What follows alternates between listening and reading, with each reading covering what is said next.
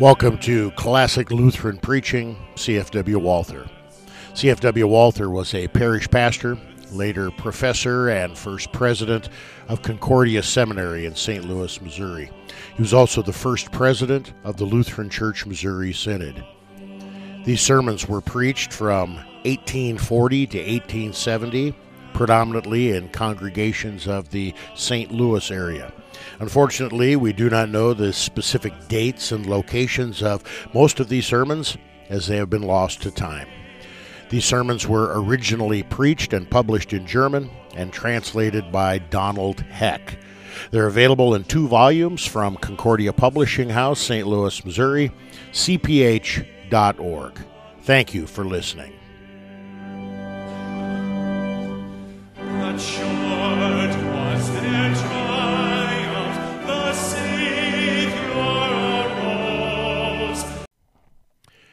The second Sunday in Advent. Luke 21, 25 through 36. The grace of our Lord Jesus Christ, the love of God, and the communion of the Holy Spirit be with you all. Amen.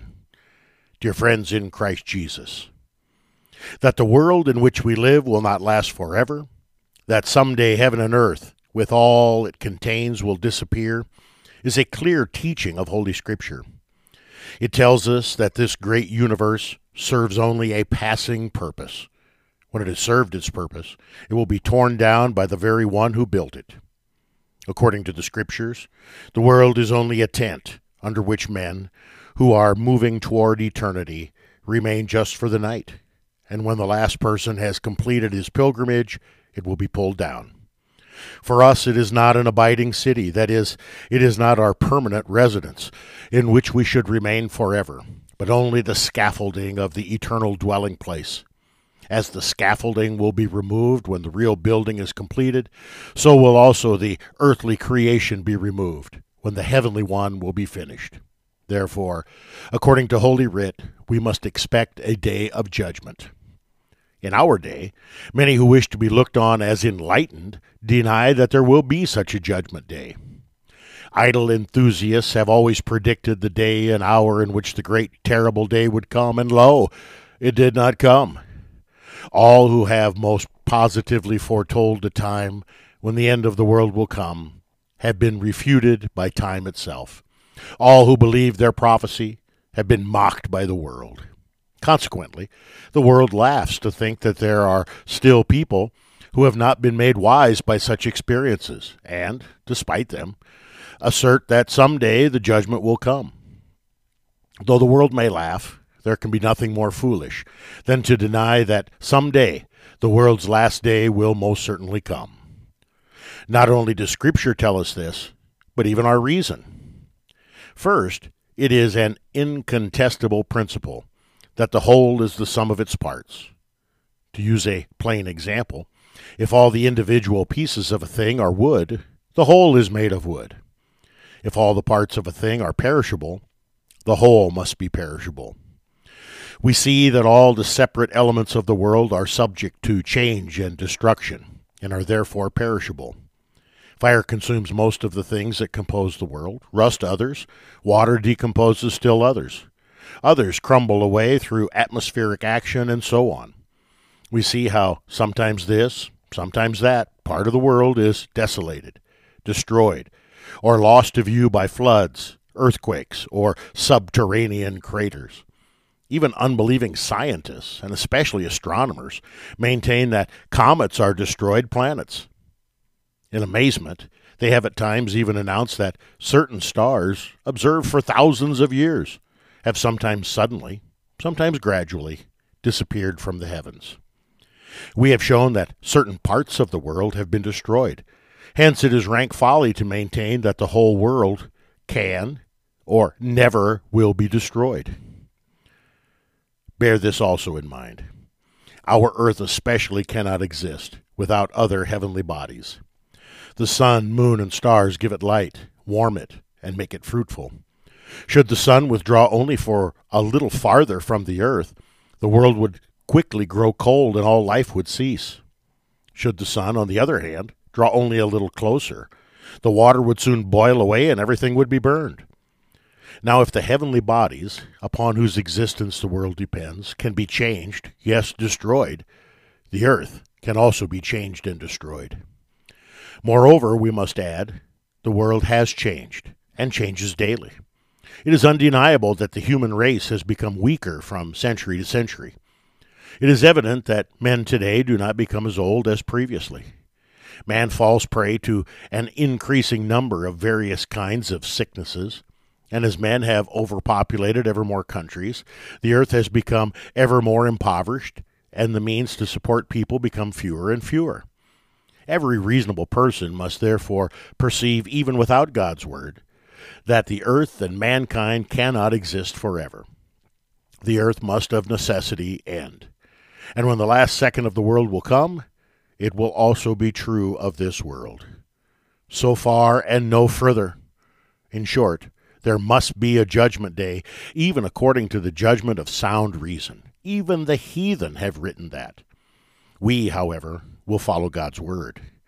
It shows us not only that judgment day will certainly come, but also that in these times we dare never imagine ourselves safe. Luke 21, 25 through 36.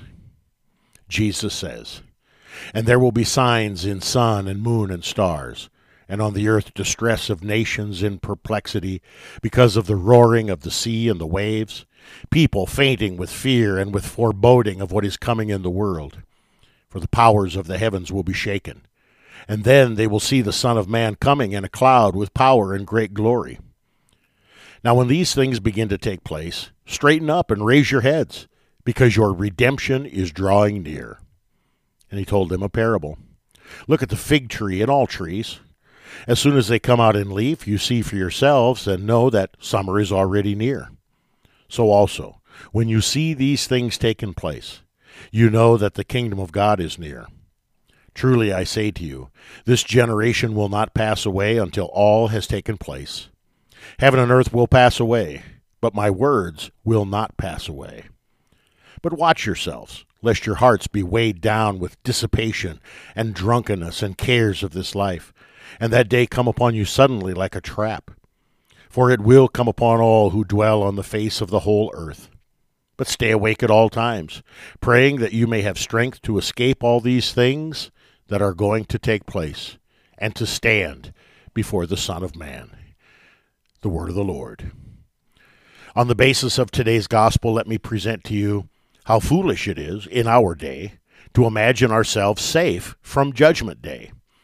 It is foolish because of the signs that have already occurred, the circumstances in which the world finds itself, and the suddenness with which judgment shall come.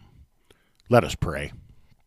Lord Jesus, who once came into the world to save sinners, and who will come again to judge the quick and the dead, let us in repentance and faith find thee in thy manger and on the cross, so that we may see thee with joy upon the clouds and on thy throne. To that end, bless also this present meditation on thy holy word, for the sake of thy merciful incarnation. Amen. God has earnestly forbidden all inquisitiveness on man's part in wanting to discover the exact time of Judgment Day.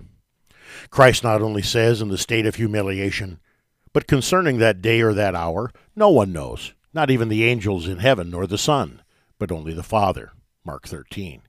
He also tells his apostles after his resurrection and glory, It is not for you to know the times or the seasons that the Father has fixed by his own authority. Acts 1.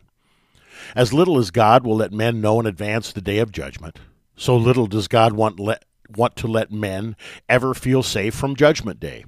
Rather, the false Christian is presented in God's word as a person who says in his heart, My master is delayed. Matthew 24. While the true Christians are described as those who wait for the revealing of our Lord Jesus Christ. 1 Corinthians 1.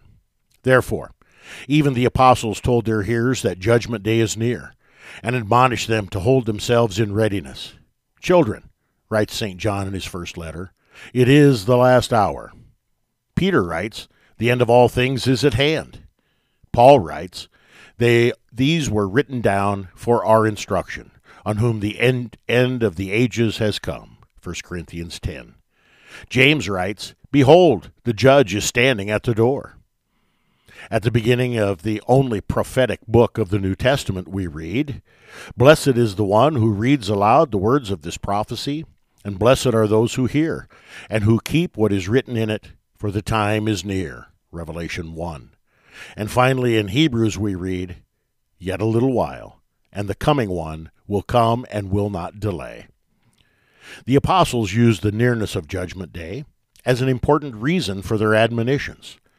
Thus, for the example in Hebrews, not neglecting to meet together, as is the habit of some, but encouraging one another, and all the more as you see the day drawing near. Hebrews 10:25.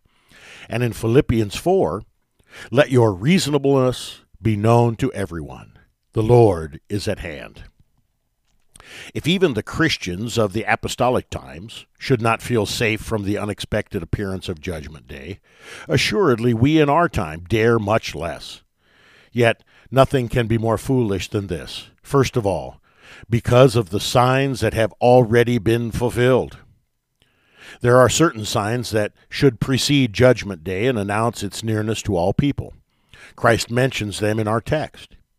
And there will be signs in sun and moon and stars, and on the earth distress of nations in perplexity because of the roaring of the sea and the waves, people fainting with fear and with foreboding of what is coming on the world. For the powers of the heavens will be shaken, and then they will see the Son of Man coming in a cloud with power and great glory.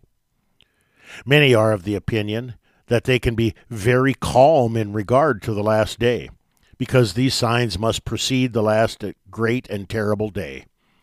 They suppose that they are still to come, but they err. All those signs have occurred in the course of time and take place now, in part, before our very eyes. Have not the sun and the moon been darkened often? Have not remarkable phenomenon in the stars and especially in distant space been noticed? Have not people become so afraid that they fainted for fear and for waiting for those that should come, and in despair have committed suicide? Have not the sea and the waves roared frightfully and swallowed great multitudes of people? Have not the powers of heaven been often shaken? Have not astronomers reported that stars observed for thousands of years have suddenly disappeared? And have not also all other signs, which according to God's word should precede Judgment Day, been fulfilled long ago? Have not the times long since passed when nation first rose against nation and kingdom against kingdom, in which pestilence, famine, and earthquakes came time and time again, in which unrighteousness, even among baptized Christians, increased, and the love of many grow, grew old, in which many false prophets have arisen and deceived many? Furthermore, has not the gospel been preached throughout the whole world? Not to convert them, but as Christ says, as a testimony to all nations. Matthew 24. Has not the great falling away in Christendom, which according to prophecy precedes the day of the Lord, taken place long ago, when the Roman papacy came to power? Is not the long line of Roman popes who have seated themselves in the temple of Christ, that is, in the church of Christ, the Antichrist? Has the Antichrist not been revealed to all who cling to God's word, which has destroyed him? And finally, have not the scoffers of Peter's prophecy, which should be fulfilled in the last days, actually arisen within the very church of Christ itself? There is no doubt. All of the signs that should precede the unexpected appearance of the last day of the world have been fulfilled long ago. Of course, the unbelieving world pays no attention to all these signs. They consider it childish superstition to regard, these appearances in nature, especially those in the sky, as signs of the last times. They think that because similar things have constantly occurred, due in part to easily explained natural causes, since astronomers can forecast most exactly eclipses of the sun and moon, it is foolish to attack attach any significance to these things. But do not be deceived by such thoughts. Even if many of these harbingers might be explained by natural causes, yes, may even be forecast, they still are and remain indisputable signs of the last day. The rainbow is and remains the sign that God will never again send a universal, all destroying flood, even though scientists understand the natural laws that operate to make this rainbow. God has made the rainbow a sign of this and has given it this meaning. Similarly, all eclipses of the sun and the moon, and all other unusual happenings in the heavens, yes, even the frightful roaring of the seas, are and remain undeniable signs of the last day. One may always be able to point to natural causes, but Christ has made them the signs of the last day and given them this meaning. All sicknesses and infirmity of old age have natural causes, yet both signs, lasting from the cradle to the grave, show in part the certainty, in part the nearness of death. To be sure, many of those signs have natural causes, and yet God has appointed them to remind the world of the certainty and nearness of its final dissolution. Each recurring sickness of man calls time and time again, Set your house in order, for you shall die. Isaiah 38. So also all these signs, which have occurred throughout the centuries, have called to the whole world time and time again. Soon, O world, also your last hour will strike. Hence, what can be more foolish than to hear how, in the past 1800 years, God has again and again announced the nearness of the end of all things, through creatures over us and next to us and under us, as though by a trumpet blast, and still remain calm secure, and carefree, and say, My master is delayed. May the God of grace guard us from such security. The patience of God, to whom a thousand years is a day, and a day as a thousand years, has already waited with the day of judgment for eighteen hundred years. He has patience with us, and is not willing that any should perish, but that all should come to repentance. But finally, when that hour strikes, which in his counsel he has decided upon. The Lord will also come and will not delay. Heaven and earth will pass away, but my words, he says, and also the word of his return will not pass away. Matthew 24. The Jewish people are still before our eyes as a sign of his promised coming. Christ said, also in Matthew 24, Truly I say to you, this generation will not pass away until all these things take place. As certainly as neither time nor oppression, though ever so severe, dared destroy the Jews, this drop in the sea of the nations, so certainly will Jesus let that happen for which, as a sign, he has sustained that nation until this hour.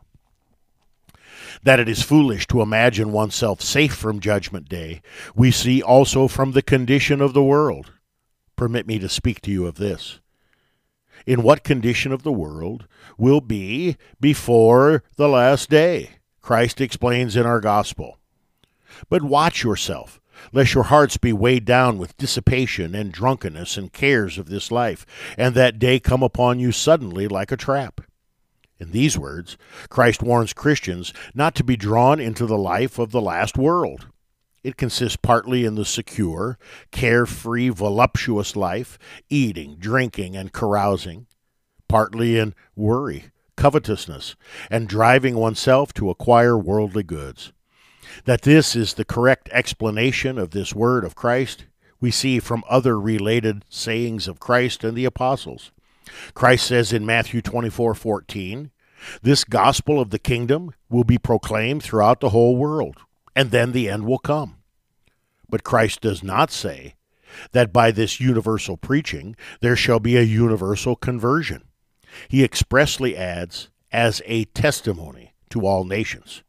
Christ says in Luke 17, Just as it was in the days of Noah, so it will be in the days of the Son of Man. They were eating and drinking and marrying and being given in marriage until the day when Noah entered the ark, and the flood came and destroyed them all. Likewise, just as it was in the days of Lot, they were eating and drinking, buying and selling, planting and building.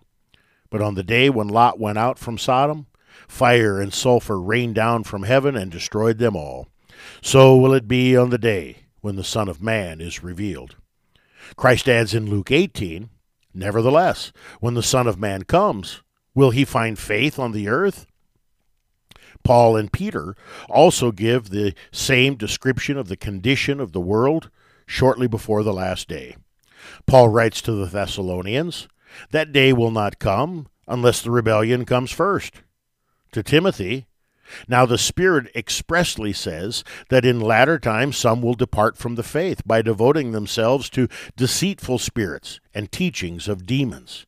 For understand this, that in the last days there will come times of difficulty. For people will be lovers of self, lovers of money, proud, arrogant, abusive, disobedient to their parents, ungrateful, unholy, having the appearance of godliness, but denying its power. And Peter writes, knowing this, first of all, that scoffers will come in the last days with scoffing. Following their own sinful desires, they will say, Where is the promise of his coming? For ever since the fathers fell asleep, all things are continuing as they were from the beginning of creation. If we hold the condition of the world of our days against this picture the Holy Scriptures sketch of the condition of the world shortly before the last day, can we doubt for an instant that we live in the last times? There is no doubt. The fig tree has leaves and blossoms. The heat of the last day approaches. We cannot deny the facts whether we examine doctrine or life. As far as doctrine is concerned, the gospel of the kingdom, just as Christ said, is even now being preached to all nations.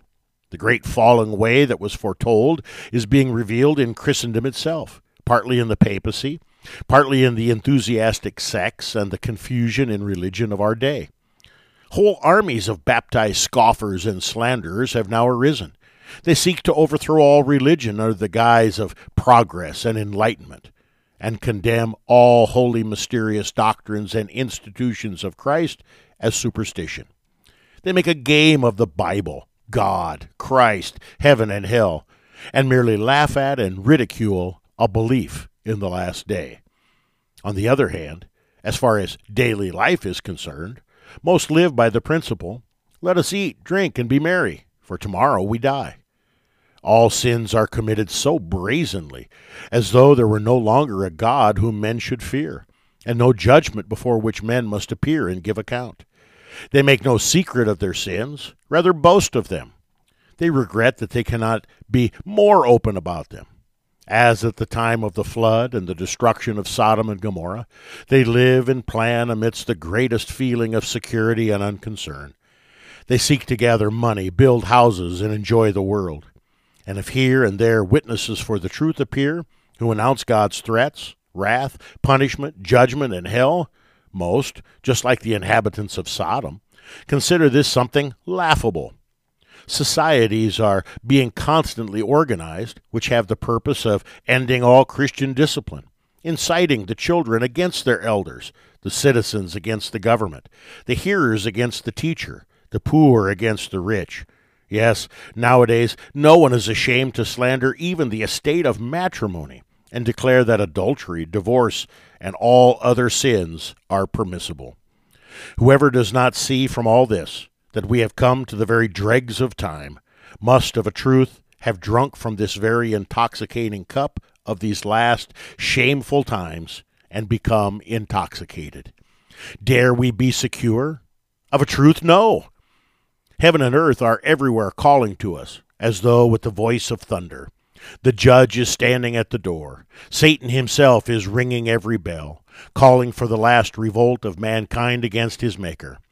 Oh, let us therefore not sleep, but let us arm ourselves, so that we may be ready that, when Jesus Christ comes to judge the living and the dead, we may welcome him with joy.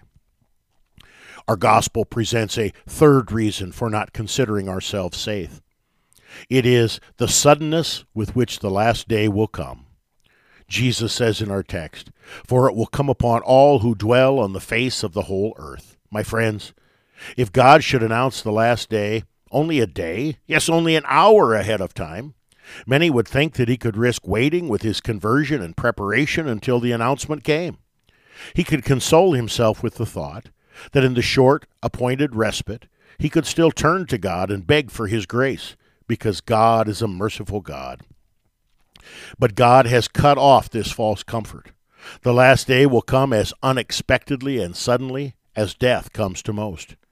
No unusual indisposition, no sickness, no weakness of age, in short, nothing will announce that day, except what has announced it long ago. It will come as unannounced as a thief in the night, as suddenly as lightning out of the blue sky, and as our text says, unexpectedly, like a trap, on all who dwell on the face of the whole earth. Even the pious will have received no sign. As the hunter secretly sets his snare for the wild animal that he wishes to capture, and avoids every noise that would betray his presence, as he, while the animal grazes unconcerned in the meadow, suddenly dashes out of the thicket and throws the snare around its neck and feet, as the trembling animal sees itself suddenly caught and tied so that it cannot stir, and carried swiftly away to receive the death thrust with the sharp, gleaming knife. So God is also secretly preparing his last day for the secure world. He lets no man, yes, no angel or creature know the second in which he will break in upon the world.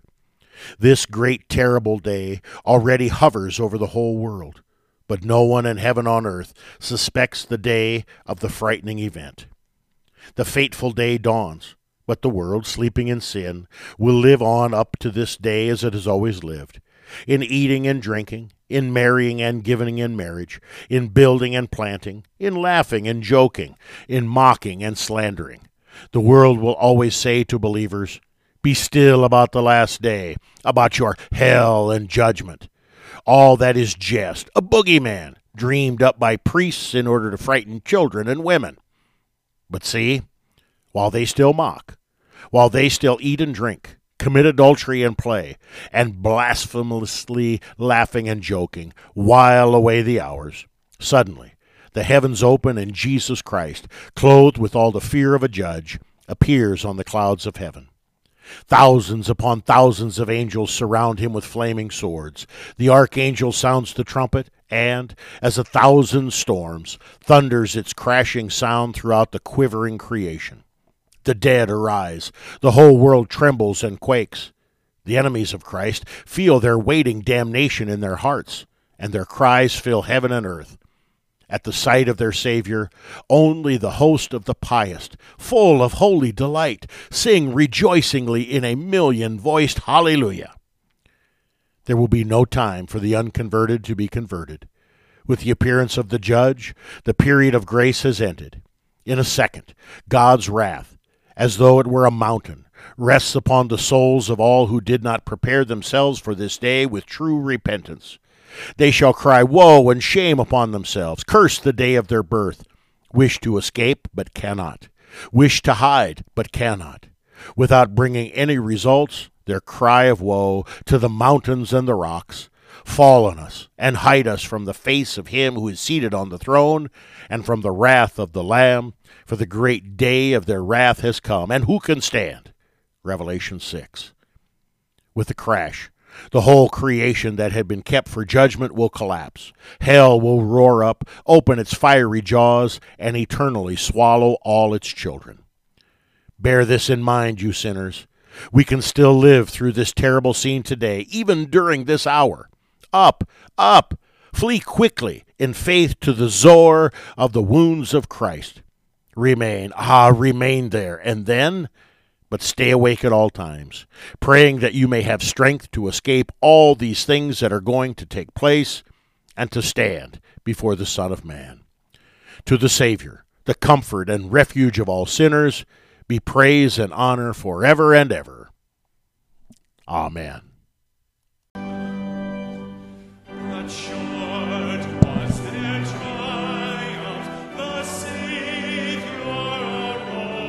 You've been listening to Classic Lutheran Preaching, CFW Walther.